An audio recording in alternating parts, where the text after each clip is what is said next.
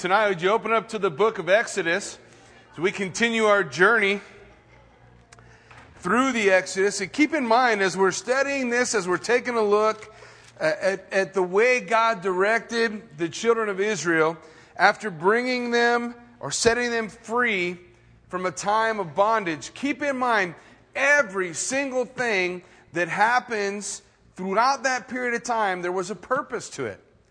God was teaching the children of Israel. He was developing within them the character that they were going to need to face the greatest obstacle that was before them when they came to the border in Kadesh Barnea and they looked into the promised land. And they had on one hand the promises of God that I'll give you every place you set your foot. And on the other hand, they had what they could see with their eyes as an impossible task. They looked in there. They remember they're going to send out spies. They're going to look around. They're going to see giants. They're going to see that the land is a good land. They're going to see that the land is something that they would desire.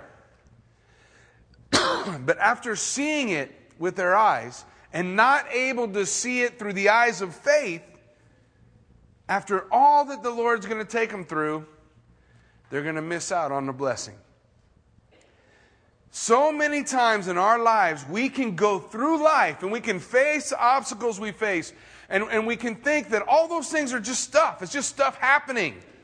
It, it, it's just random occurrences, you know, that happen in this world. And, and we forget to look at those things through the eyes of the Lord. We forget to allow those things to prepare our hearts for the challenges that we're going to face so that when we face the challenge, when we stand, you and I, at our Kadesh Barnea, when we stand there at the place where God's directing us to go, don't we want to have eyes that say, I trust the Lord and I'll step forward?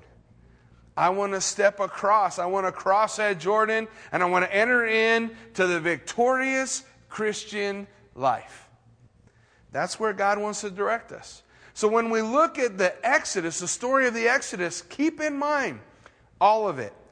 Every plague, every trial, every city that they're going to stop in along the way and on their journey is a place of preparation where God is preparing their hearts for what is yet to face Him around the bend. So when we look, let's have those eyes to see. And tonight, as we look, we're going to begin in chapter 7. And we want to just back up one verse, chapter 6, verse 30. Moses says to the Lord, But Moses said before the Lord, Behold, I am of uncircumcised lips, and how shall Pharaoh heed me? Even in Moses, we can see God working in his heart. Remember, in chapter 6, Moses had gone to the Lord and he had said, Let my people go. The Lord wants his people to go and to be able to serve and to be able to worship him. And, and not only did Pharaoh say no, what did he do? He made their lives more difficult. And all the children of Israel were looking at Moses like, way to go. I thought you were delivering us. You just made life rougher. And Moses, he goes before the Lord and he basically he's saying, God, are you sure I'm the guy? God, are you sure this is what you've called me to do? And he finishes there in chapter 6 by saying, I'm a man of uncircumcised lips. I'm unclean. You, will remember in your Bible studies, Isaiah chapter 6, verse 1, where Isaiah sees the Lord face to face. And, and he says the exact same thing to Lord, I'm a man of, of uncircumcised lip. I, I dwell amongst a people that are unclean. And what did God do? He sent his angel to go to the altar and take a coal from the altar around the throne of God and to go over to Isaiah and touch his lips and say, Now, you are made clean. And then God said, I have all this work to do, this word that I want to give to my people. Who shall we send? Who will go for us? You remember what Isaiah said? Here am I, send me. Here am I. I want to move forward. And so it's coming to that place. Moses is coming to that place as well that he needs to experience the grace of God that he needs to realize that it never depended on, on Moses' lips. It never depended on Moses' skill. It never depended on his ability to, to be the diplomat with Pharaoh. It all depended on the God. God. It was all God. It was all God's work from the very beginning. And when we come to that place and we realize, you know, this is God's work. Calvary Chapel Buell, this is God's work. The soup kitchen, the community kitchen, it's God's work. God has called us to be faithful in those things. We just need to show up. And God's going to do the work. God's going to accomplish those things. And so you'll see that the Lord says to Moses in chapter 7, verse 1 So the Lord said to Moses, See, I have made you as God to Pharaoh, and Aaron your brother shall be your prophet. So you shall speak all that I command you, and Aaron your brother will tell Pharaoh to send the children of Israel out of his land. And I will harden Pharaoh's heart and multiply my signs and my wonders in the land of Egypt. But Pharaoh will not heed you, so that I may lay my hand upon Egypt and bring my armies and my people, the children of Israel, out of the land of Egypt by great judgments. And the Egyptians shall know that I am the Lord when I stretch out my hand on Egypt and bring the children of Israel out from among them. You know, a lot of people, when they consider this scripture as they read it, and again, uh, the book of Exodus has already touched on this concept where God says, I will harden Pharaoh's heart. Well, we have a problem with that sometimes, don't we? I mean, does God violate man's free will?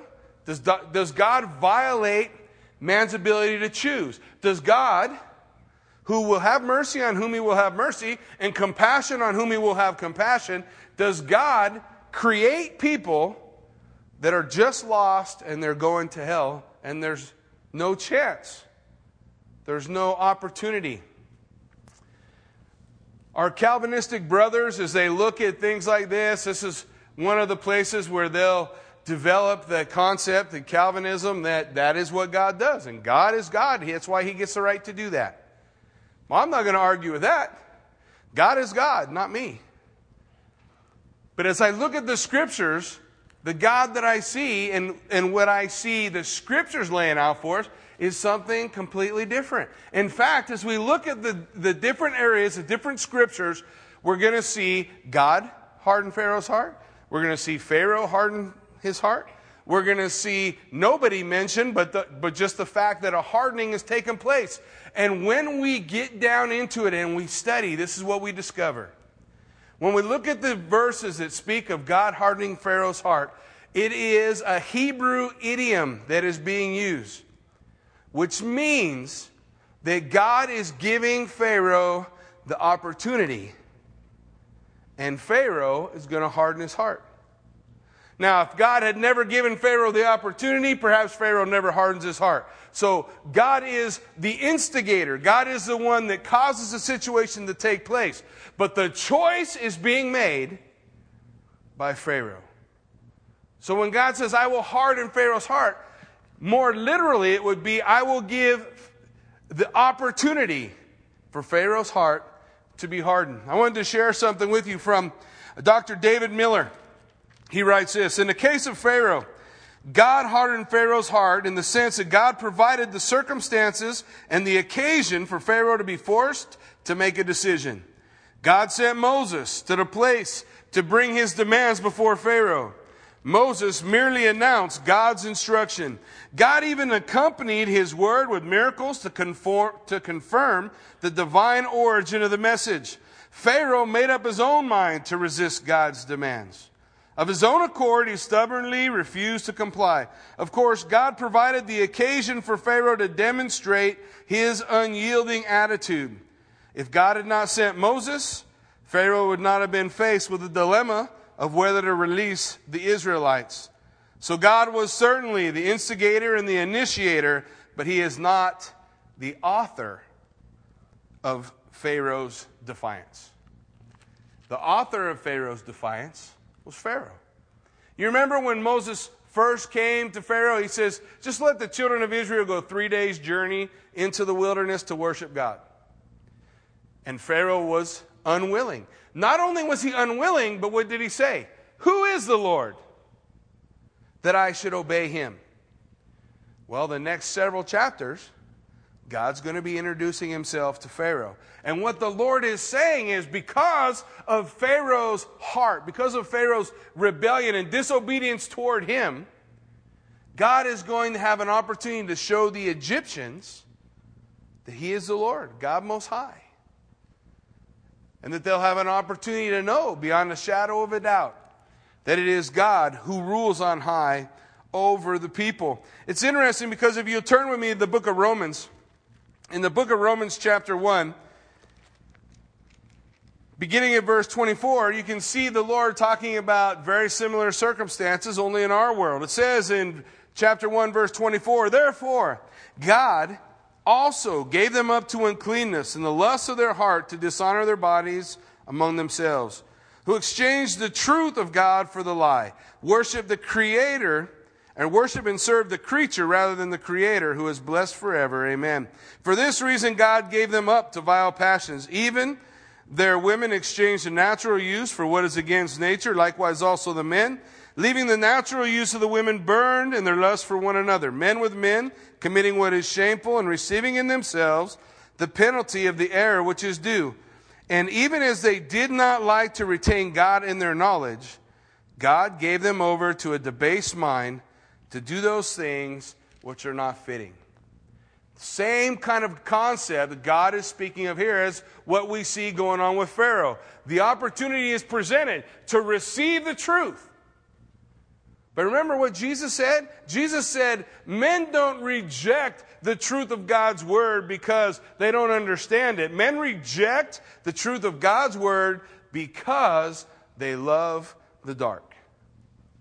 Their deeds are evil. They want to stay in the dark. They're making a choice. And the scripture lays out for us when that choice is made, there comes a time when God confirms your choice. We reject, we reject, we don't know where that point is of that last rejection when the Lord turns us over to our decision, to the consequences that that same decision brings. So that's what we're going to see going on in the life of Pharaoh as we continue through chapter 7. Pharaoh, his resolve is being stiffened. Now, the Lord said in verse 5 the Egyptians will know that I am the Lord. The Egyptians will know. The Egyptians will experience. They're not just going to hear, they're going to get a chance to see, aren't they? and they're going to get a chance to see what God says would take place, taking place. And when God is sought and Moses prays, that God removes those same plagues. They're going to have an opportunity to recognize and realize that when the children of Israel leave, Bible tells a mixed multitude goes with them. And so we're going to see God working and moving. God shaping, God showing himself to the people, making himself real throughout them. So, verse 6 And Moses and Aaron did so just as the Lord commanded them. What were they called to do? Were they called to change Pharaoh's mind? Were they called to make sure Pharaoh made the right decision? Were they called to save Pharaoh? Or were they called to speak? Speak all the words that I give you to speak. You know, Ezekiel would say the same as the Lord would lay upon Ezekiel's heart. He would say, Ezekiel, I've called you to be a watchman on the wall. I've called you to stand, stand on the wall and sound the alarm. If the enemy comes and no one sounds the alarm, then their blood is on your hands. But if you sound the alarm and no one heeds, their blood is on their own hands. What God was sharing with Ezekiel is true. We are simply called to share the truth. And man will either accept or reject that truth based on whether or not he loves the darkness. When Jesus talks about that, folks, he uses the word agape.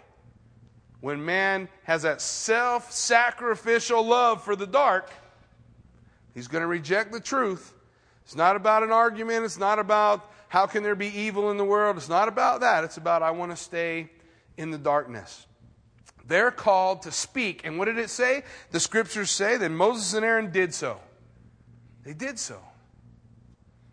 God's word calls for each of us to be a martus. He calls for us to be his witnesses. And that word martus is a it's a the word from which we get the word martyr. Didn't God call for us to be a living sacrifice? Let me tell you something. It is easier, I believe, to die for Christ than it is to live for him. And when you come to that point where you realize, like Paul, what did he say? For me to live is Christ. To die is gain. Between the two, I, I don't know which one I'd rather have. To be with Christ is much better. Yet it is needful for me to be with you. And so, having that same concept within us, we're not called to save. We're not called to know every argument. We're not called to be able to change a man's mind based on our ability to present the gospel in, a, in a, some kind of special way. We're just called to share the truth about what God has done in our lives. To not be ashamed, to not be afraid. Wasn't Moses afraid? He was. I'm a man of uncircumcised. How many times have we said the same thing ourselves? How many times have we faced an opportunity to, to share, but fear chokes out the word? And, and we just step back. Well, folks, the good news is Moses was just like us, a man just like we are.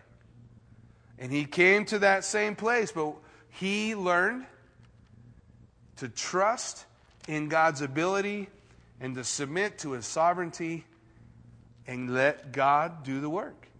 As soon as Moses realized it's not me, you mean it doesn't depend on me? Then we're going to see Moses become more and more comfortable with doing that work that God's called him to do. Well, let's check it out. We go on, it says, Now Moses was 80 years old and Aaron 83 years old when they spoke to Pharaoh. The beginning of Moses' ministry, I mean, really, 80 years old. Oh, the 80 years were preparation, weren't they? Sure. Is it ever too late to be able to serve God? Well, before we, as we answer that in the negative, no, it's never too late. Is it ever too early? Well, no. I can show you God calling kings at eight years old. Eight years old, serving the Lord as king. Josiah, eight years old. Solomon, I believe, 12 years old. We go through the scriptures and we see when it's all about when God calls, isn't it? When God calls and says, hey, it's your time. He would tell Jeremiah not to, not to be afraid of their faces. Again, Jeremiah called at a young age. What about Daniel? Hananiah, Azariah, Mishael, otherwise known as Shadrach, Meshach, and Abednego. Weren't they Hebrew youths when God used them? You see, it's all about God's timing, not ours. And when God calls and when God places it on our heart and gives us an opportunity, then we want to answer that opportunity and move forward. In a, in a few weeks, hopefully, we're going to read about Caleb. Caleb. Remember, Caleb and Joshua are the two good spies that get sent in to the promised land. They come back with a positive report. Caleb, I always liked Caleb. I always liked the name. As soon as I heard Caleb meant mad dog, I wanted to name one of my kids Caleb. Kathy didn't go for it. Now, it didn't change the fact that they were mad dogs anyway. Might as well give them the name. But nonetheless, I digress. Uh, Caleb when he was 85 years old, he's going to go to Joshua. And he can say, Joshua, you know, I feel as young today as when I was 40. And over there on that mountain, right over there, the giants have that mountain. And God said he'll give us any place we put our foot. I want you, Joshua, give me that mountain, and I'm going to go get rid of the giants.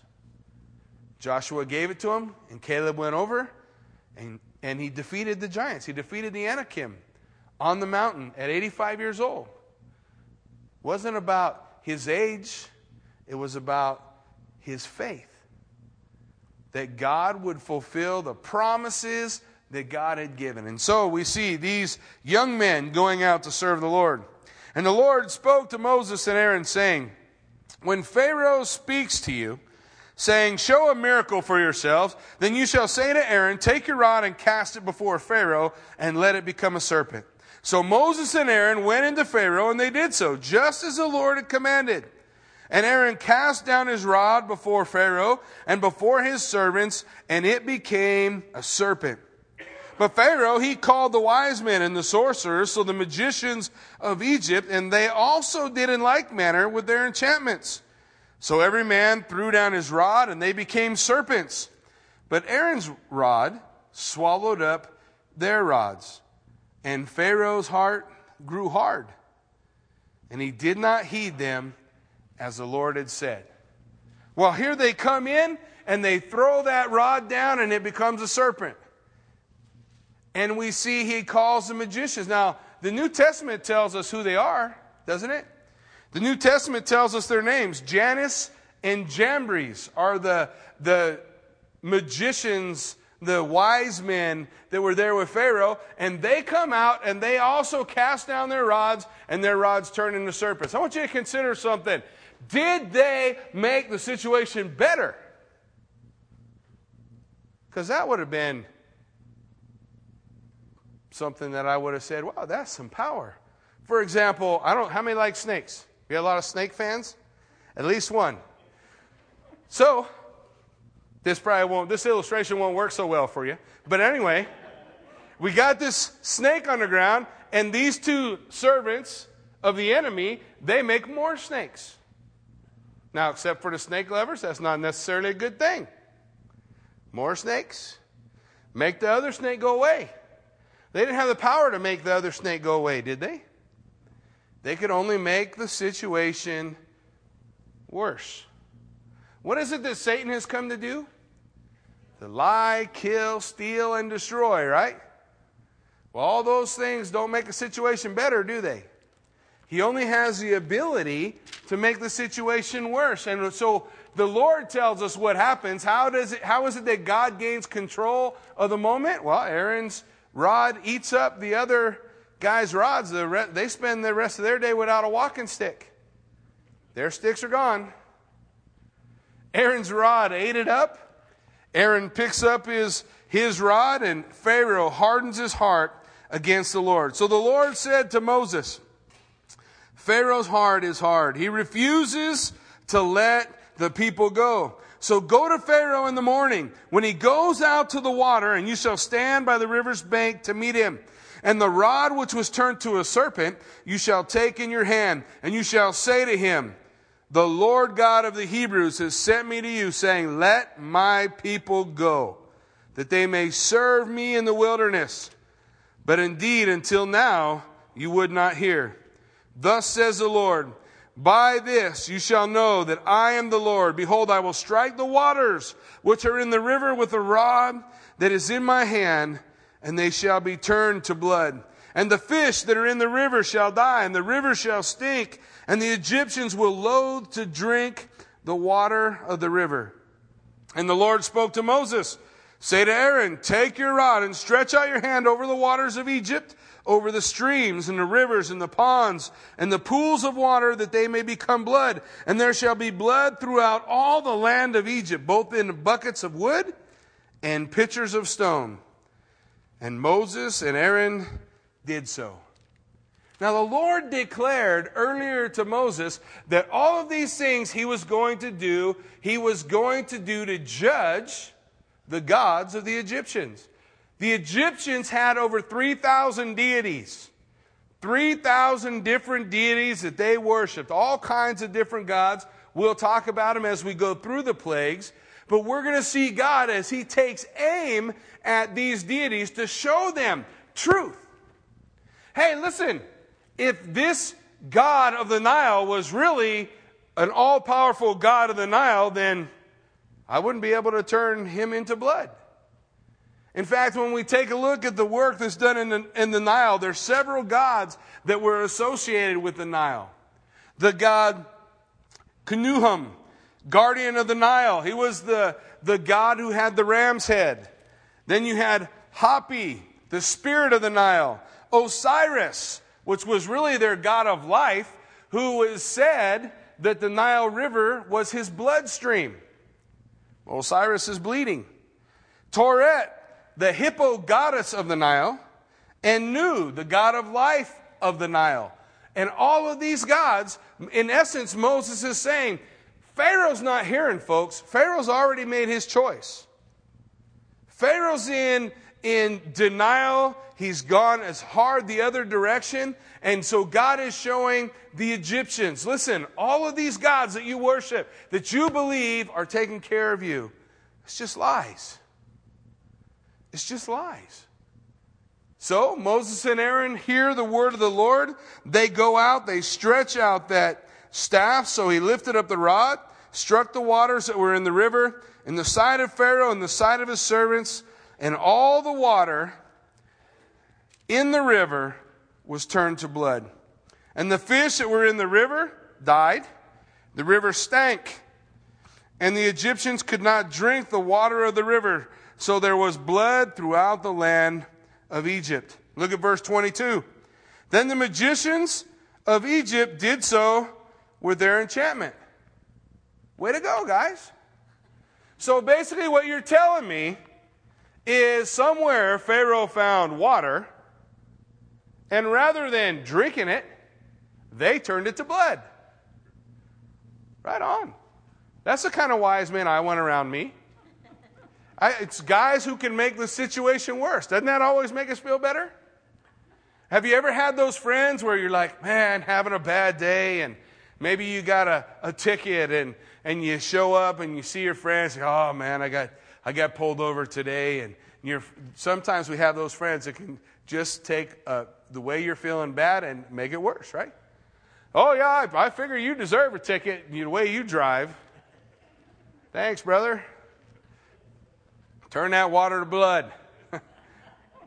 so, Jannes and Jambres, they, they take a bad situation and make it worse. Isn't that what the devil does? That's what the devil does. What, is, what does the Lord do? He, he works good from it all, doesn't he? What's Romans 8 28 tell us? All things work together for good to those who love God and are the called according to his purpose. That God will use the tragedies in our life and work them around and bring good. What does Satan do? He just lets it all rot. He's a destroyer, he's a thief, he's a liar. And we just see that action in him right here as we study the word, as we see the work that they're doing and how they're moving forward. And so, the Lord comes. The water is turned to blood. Pharaoh's heart grew hard, and he did not heed as the Lord had said. Again, Pharaoh's choice is made. God's just going to turn him over. He's going to turn him over to what has already taken place within him.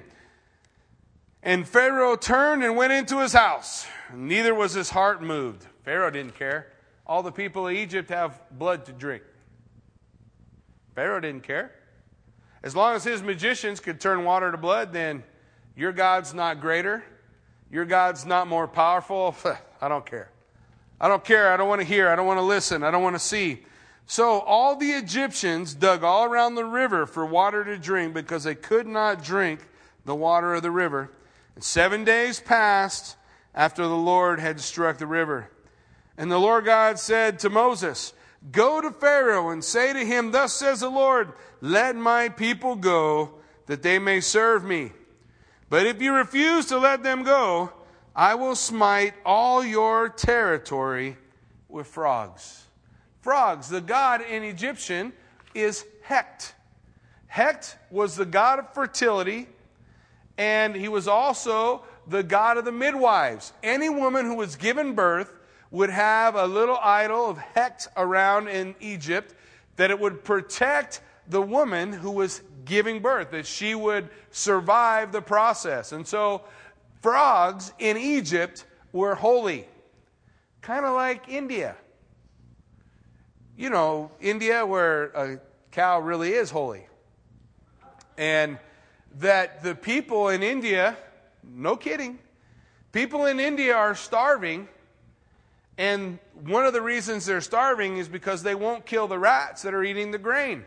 Why won't they kill the rats that are eating the grain? Because they believe in reincarnation, and some of those rats could be relatives, so you can't kill a rat. And so the rats eat up the grain, that people have a shortage of food, and people are starving. Well, the same situation is here in, in Egypt. Hey, frogs were holy. Frogs were not on the menu. Literally, if you killed a frog, if you killed a frog, it was a death penalty in Egypt. I'd have been in some serious trouble when I was a kid. As soon as somebody told me that I could catch bass with frogs, man, I was as excited as I could be. Really? So I went out, I wanted to catch a big bass. So I went out and caught me a big old frog. Now, putting the big old frog on the hook was a little tricky. But I, I just slipped that hook, you know, through his lip and put him out in the pond and waited for the bass to eat the frog and win the world championship of the biggest bass ever caught. That didn't work. Apparently, bass don't eat frogs that are as big as they are. So, if you try to fish with frogs, there's probably a better way to do it but I didn't know. So the frog ended up okay. You know, I got tired of sitting there, and so I reeled him in, and he was still kicking when I let him loose. So hopefully the frog made it. If I was in Egypt, I'd have been in trouble, though. So here's what's going to happen. The Lord says, I'll smite you with frogs. Well, let's look. Verse 3. So the river shall bring forth frogs abundantly, which shall go up and come into your house and in your bedroom and on your bed and in your houses and in the houses of your servants and on the people and in your ovens and in your kneading bowls. And the frogs shall come up on you, on your people, and on all your servants. And the Lord spoke to Moses, Say to Aaron, Stretch out your hand with a rod over the streams and rivers and ponds and cause frogs to come up upon the land of Egypt so Aaron stretched out his hand over the waters of Egypt, and the frogs came up and covered the land. And the magicians did so with their enchantments. At some point, do they not get the joke that's going on? Seriously, we don't have enough frogs, you made more. If you ever get a chance, see if I can remember where that, where that island was. We were stationed in the, in the Marine Corps. Cannot remember, it'll come to me in a minute. But there's this island, uh, Guam, Guam, where Marines would be stationed, and I had some friends that went to Guam. Anybody ever been there? Guam has geckos. Okay? So it's very similar to this plague of the frogs. My buddy said there's no way to get rid of the geckos or lizards. They crawl on your wall, they get in your dresser drawers, you get up in the morning, take shower, go to pull out some underwear, and there's a gecko sitting in the drawer just looking at you. You know, the guy from Geico? right there. Right there in the drawer. He's sitting there looking at you. They're, they're in your fridge. You open up your oven and they're in the oven. They're every place. Well, this is what the Lord is saying is going to take place with the frogs. Only in Guam, if you wanted to pick up a, a gecko and throw it out, it was no big deal. In Egypt, it was capital punishment for killing a frog. Can you imagine? Can you imagine going over to your bed and just pulling back the covers? I'm tired, you know, and it's just got frogs all over it. Could you just crawl in and sleep with them? Frogs jumping around you? All it takes is something to touch me at night and my imagination to say it was a bug. And that's it. If that happens to me, all I can feel is bugs crawling all over me, even if they're not there. I can't imagine. When we were in North Carolina, the people told us, don't worry about the roaches. And we lived, we didn't know it at the time, but we lived on a roach nest in a, in a mobile home in North Carolina. And, and my oldest son was just born. We were actually afraid that they were going to carry him away because the roaches are huge. I'm not lying to you, they're big, like a small poodle. Big, big roaches. And so the I would I was all freaking out about it, and the local the local people would tell me, "Don't worry about it." In that nice little southern drawl that they have, you know, don't worry about it. They stay out of your bed. Oh, well, just so you know, that's a lie. I went, I just like this. I come home tired, grab the sheets, pull it back, and there's a big old poodle like roach sitting right in the middle of the bed. Well, that's it. I'm sleeping in the car. I don't want to have nothing to do with that. Now, these people, same thing, only now they're dealing with frogs. Frogs everywhere, frogs all over the place. So the magicians make it worse, and Pharaoh called for Moses and Aaron, and look at this. And he said, Entreat the Lord that he may take away the frogs from me and from my people, and I will let the people go that they may sacrifice to the Lord. Pharaoh doesn't seek the Lord, he seeks Moses. And that's what God said would happen, right? You will be like God to him. He's going to come to you, Moses. Pharaoh doesn't want the Lord, he doesn't want a relationship with God. He's still trying to manipulate the situation. He goes to Moses and say, "Make it go away." So Moses said to Pharaoh, "Accept the honor of saying, when I shall intercede for you, for your servants and your people to destroy the frogs from you and your houses, that they may remain in the river Oni. So Pharaoh answered, Tomorrow, let it be according to your word, that you may know that there is no one like the Lord our God. Listen, Moses is saying, Hey, okay, I'll pray for you. When do you want them to be gone? Tomorrow, really? What, one more day with the frogs? One more night sleeping with the frogs? Why not right now? Have you ever met people that are, are caught up in stuff? I mean, I've known guys battling and battling with drug addiction or alcoholism, and the same thing, they'd come to me, "Oh, Jackie, I need help. I need to get into a I need to get into a rehab center. Can you help me?" And yeah, we can get you. I'd make a couple phone calls. Yeah, I got a bed for you at U-Turn for Christ. I can I can get you in right now. Let's go. Well, not right now. Well, not right now.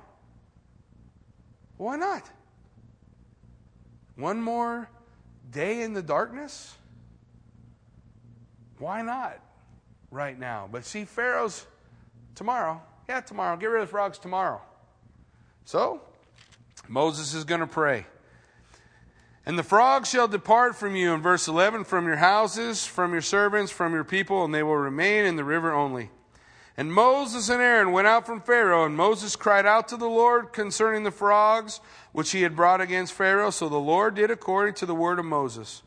And the frogs died out of the houses, out of the courtyards, and out of the fields. So they gathered them together in heaps, and the land stank. Now, that's probably putting it mildly. You reckon? So many frogs, frogs everywhere, frogs in the oven, frogs in the bed, frogs in the drawer, they all die. Have you ever experienced like having a dead mouse in your wall? and how it almost makes you not want to spend any time in whatever room that mouse died in. You search for it, but you can't get to him because he's on the other side of the wall. So you just have to wait till he rots away. That don't ever happen to y'all? Happens to me. If somebody knows how to get the dead rat out the wall, let me know.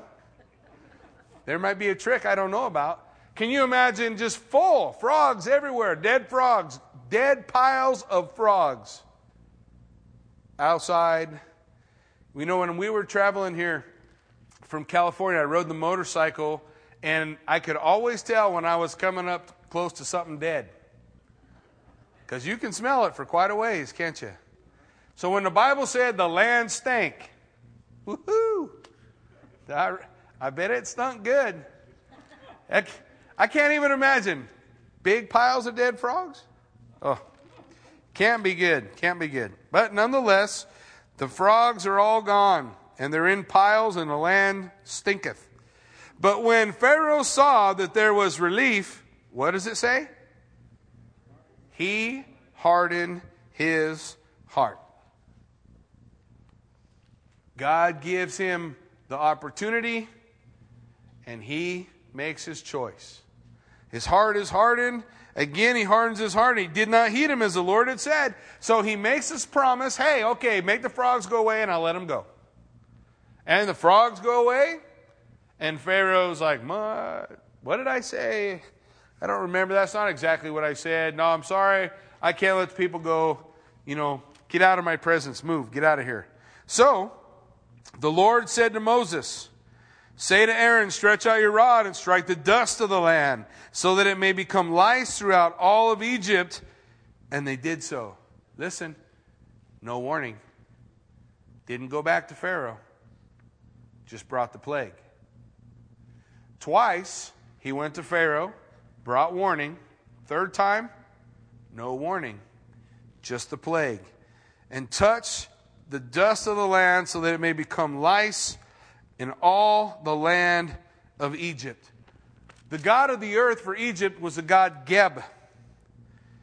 And here we see the God of the earth becoming lice. Now, in Egypt, uh, Herodotus tells us in his histories that the Egyptians were so focused on cleanliness with their priests that they shaved all the hair off their body and they bathed twice, three times a day, because a priest could not go into their temple to worship if he had lice anywhere on him.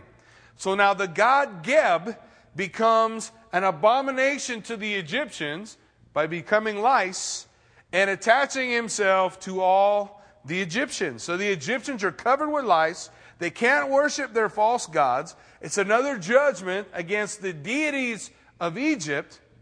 And it effectively shuts down all worship in the entire nation. Just by the Lord bringing the lice. And so the lice are going to come. And it says in verse, uh, verse 16, so that it may be lice throughout the land of Egypt. And they did so, for Aaron stretched out his hand with his rod and struck the dust of the earth. And it became lice on man and beast all the dust of the land became lice throughout all the land of Egypt. Now the magicians so worked with their enchantment to bring forth lice. Way to go, fellas. But they could not. You realize that Satan is not the opposite of God?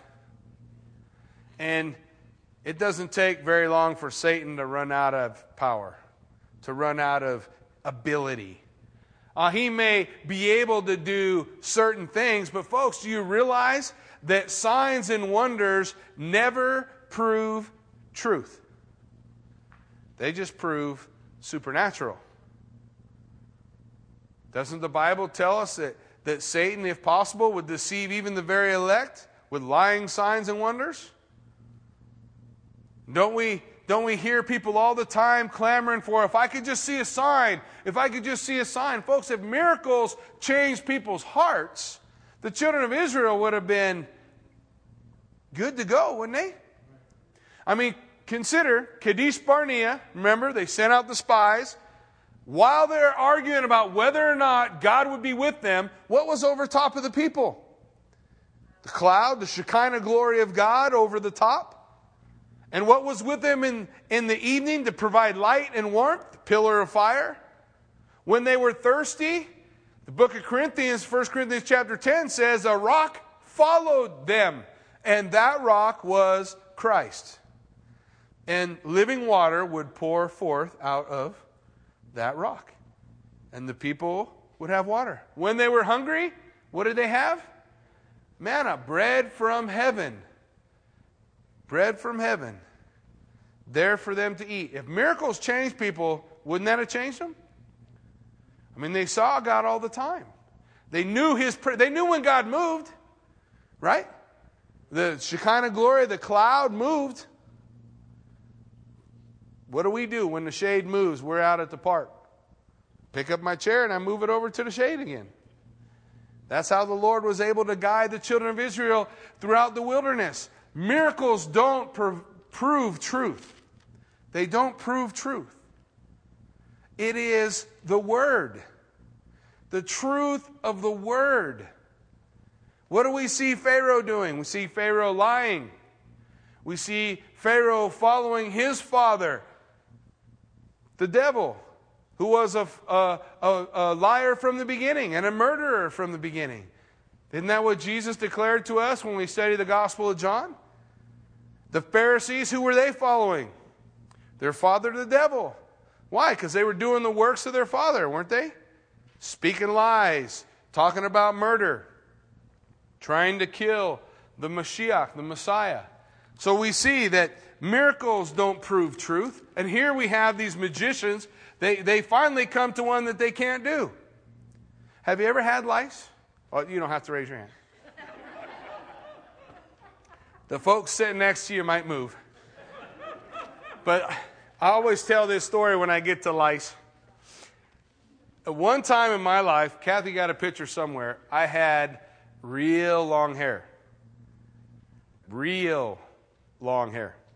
So, I, in fact, I got out of the Marine Corps, and I figured the Marine Corps told me how long my hair could be for all the time I was in, so I just wasn't going to cut it no more. And I grew it, I think, for two and a half years, not a razor touched my head. It got pretty long. And I'm in the kitchen one day in Desert Hot Springs, and gathering the kids together, and Kathy says, Why don't you cut the boy's head? Now, the boys were just started school. So, JC is in school, and, and Cole hadn't quite started yet, but you know, he's right wherever JC is, and they're that age close together. And so I get JC on a stool, and I start shaving. Now, I got my hair, it's not in a ponytail, it's just hanging loose, you know. And I'm, and I'm mowing through his head, and I start looking Boy, that looked like something was jumping off of his head. nah, brr, you know, his cut hairs floating all over in the air in the kitchen. Yeah, he had lice. They were, they were hopping to get somewhere else. You never guess where they were hopping to. that crazy hippie with that long old hair hanging down on uh, right next to JC. So you should have seen me go crazy. Ah! I leave JC with a reverse mohawk. He just cut down the middle.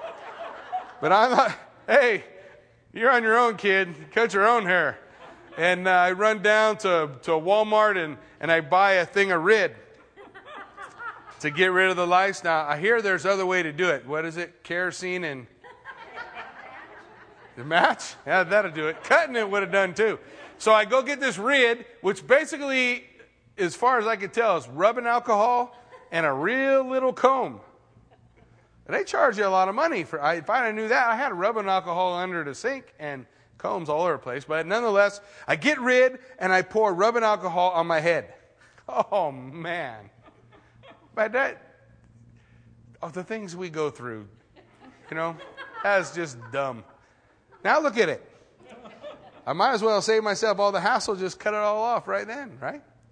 Well, keep in mind now, you're talking about a people, a million, million and a half Egyptians covered head to toe in lice. Everywhere. I mean, what are you going to do? Yeah, you're going to itch. You're going to be scratching your head. That's all there is to do. Look what happens. The magician couldn't do it. So there was lice on man and beast. And the magician said to Pharaoh, This is the finger of God. But Pharaoh's heart grew hard, and he did not heed them, just as the Lord had said. Pharaoh's heart stays hard. He stays closed. He doesn't want to hear, doesn't want to know, doesn't want to change. He just wants to stay in the dark. Just wants to stay in his own people. This is God. This is God. The finger of God. We couldn't do it. We couldn't make lice. Whatever. Those guys are knuckleheads. So, the Lord said to Moses, Rise early in the morning and stand before Pharaoh as he comes out to the water. And say to him, Thus says the Lord, Let my people go, that they may serve me. Or else, if you will not let my people go, behold, I will send swarms of flies. And you notice in your Bible that the word swarms is normal type, but of flies is in italics. That is because of flies is not there. It is the, the guys that, that transcribed the Bible for us, translated the Bible, they put that in there. Anytime you see italics, it's not in the original text, they're just trying to give clarification. The Bible says that the Lord sent swarms swarms of insects, swarms of dung beetles, possibly. A lot of people think that this would be swarms of the scarabs. Have you ever seen the scarabs? I went I went in 29 Palms. I went outside one day. There was all these people standing in a circle.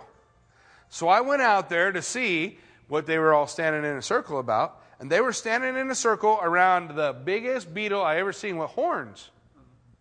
It looked like something out of the book of Revelation. Sitting on the ground, and we're all checking it out. It flew. Yeah, if you ride a motorcycle, that, that could strike terror straight into your heart. That's a big bug. That's a big bug flying around. So maybe it was those. Maybe it was those. Maybe swarms of all types of insects. But what the Bible tells us is it was a swarm. Swarm. Uh, and it says, I will send swarms on you and your servants, on your people, into your houses. The houses of the Egyptians will be full of the swarm, and also the ground on which they stand. And in that day I will set apart the land of Goshen. First plague where God makes a distinction. He sets apart the land of Goshen. The land of Goshen's in Egypt, that's where the children of Israel live. So, up until this point, everyone was affected. But now, at this point, the children of Israel won't be affected. He sets apart the land of Goshen. The land of Goshen won't have any of the swarms. So he says, I will set apart the land of Goshen in which my people dwell, so that no swarm shall be there, in order that you may know that I am the Lord in the midst of the land. I will make a difference, a distinction between my people and your people. Tomorrow this, sh- this sign shall be. Now we take a look at this fourth plague, the swarms. This would be the time in which God judged Ammon Ra. Ammon Ra was the creator God, the creator God of the Egyptians, and he had a head like an insect, like a beetle. And this was a, one of the gods that they served. And so the Lord's going to send them swarms of insects. Oh, that's just not good. So the Lord did so. Thick swarms came into the house of Pharaoh, into his servants' houses, and into all the land of Egypt. The land was corrupted because of the swarms. And Pharaoh called for Moses and Aaron and said, Go sacrifice to your God in the land. Go sacrifice to your God in the land, he's saying in the land of Egypt.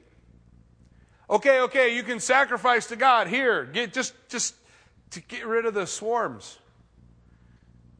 Get rid of them.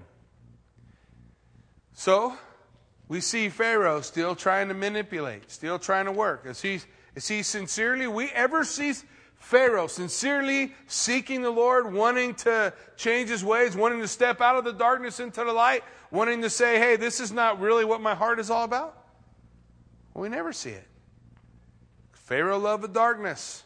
Oh, by the way, Pharaoh's a God too, isn't he?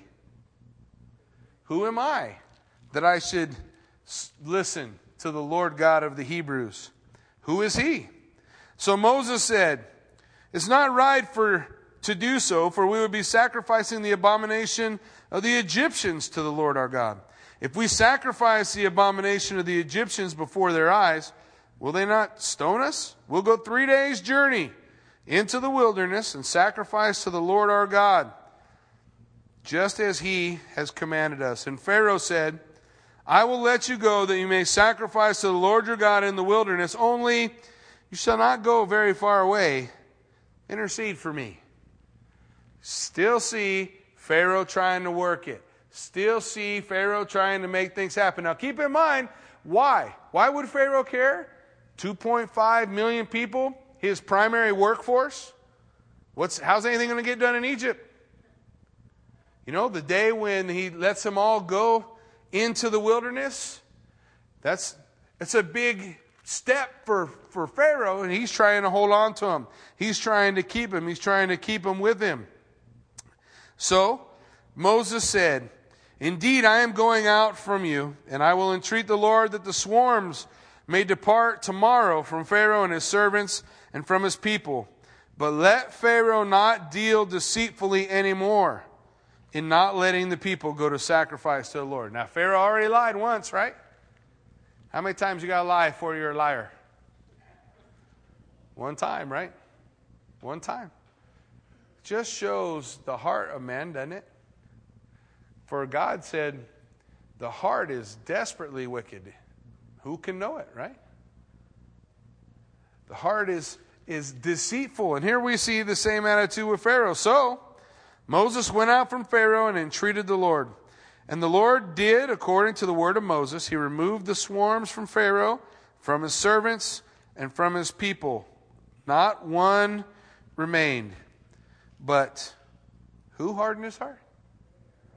Pharaoh hardened his heart at this time also, neither would he let the people go. So you see, when we're studying through, as we're going through the book of Exodus, realize hey, somewhere in Pharaoh's decisions that he was making with the Lord, he made the last choice, and God turned him over. He turned him over to that abased mind to do the things not fitting. Now, the Lord said, What does God do when somebody chooses that? Can He bring good? He's going to show all the children of Israel that He is in, indeed God mighty to save, isn't He? He's going to show the Egyptians that He is indeed God mighty and able to save, that He is the one true God, that the God of the Nile can't measure up, that, that all the gods in the pantheon of gods that they worship, they had no power in comparison to the Most High God. But the other thing that we have to realize when we look at Pharaoh, Pharaoh had made his choice. He's set. He has rejected. He has made his choice. And so, Pharaoh, perhaps even right now, maybe way back at the first plague, Pharaoh's resolve is set, Pharaoh's choice is made, and God has confirmed his choice. He had his opportunity, he's gone, but God's still going to reach out to all the people of Egypt. He's going to show them all his wonders. They're going to have the same choice as Pharaoh, won't they? They're going to have the same choice, just as we have that same choice. The warning for us well, if we reject, we can harden our heart too, can't we? And our heart could be confirmed. And God could say, Yeah, that was it. That was the last time I was going to ask. That's the last opportunity. I opened the door and you've closed it. Do we want to be sober minded when we consider those things? We want to be sober minded when we consider that, wow, the the person whom we pray to is the God of all the universe? That he set the universe with the span of his hand? You ever seen how big the universe is?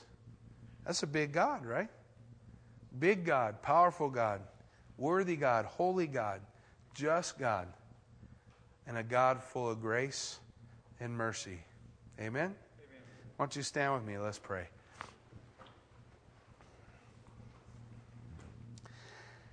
Heavenly Father, Lord God, we just thank you for this opportunity we have to open up the book of Exodus and to go through, Lord Jesus. We pray, Father, that you would just help us to see, God, how you reach out, Father, how you, you are judging the gods of the Egyptians. You're showing them the truth as apart from the lie, and those who love the darkness will reject. And those who would love the light, they'll step into the light. And Lord, it's our prayer as we seek to go forward in our world, which is in bondage, just as the people of Moses were. Father, may we, in that, in that same spirit, in that same attitude, Father, be willing to speak the word of God, that those who are willing to step out of the darkness and into the light, that we could perhaps be the tool that is used to, to bring that to fruition and that we wouldn't be disappointed or, or upset or irritated, but simply willing to share. For those who love the darkness are going to love the darkness. We just want to share the truth. And those who will come to the truth, ah, the truth will set them free, and they will be free indeed. So, Lord, we just pray, God, that we indeed may be able to affect our community, those, our friends, family, neighbors, those whom we love with the truth of your word, Father, and God, that you would bring forth that great and mighty harvest. We seek to honor and glorify you. In Jesus' name we pray. Amen. We're going to close.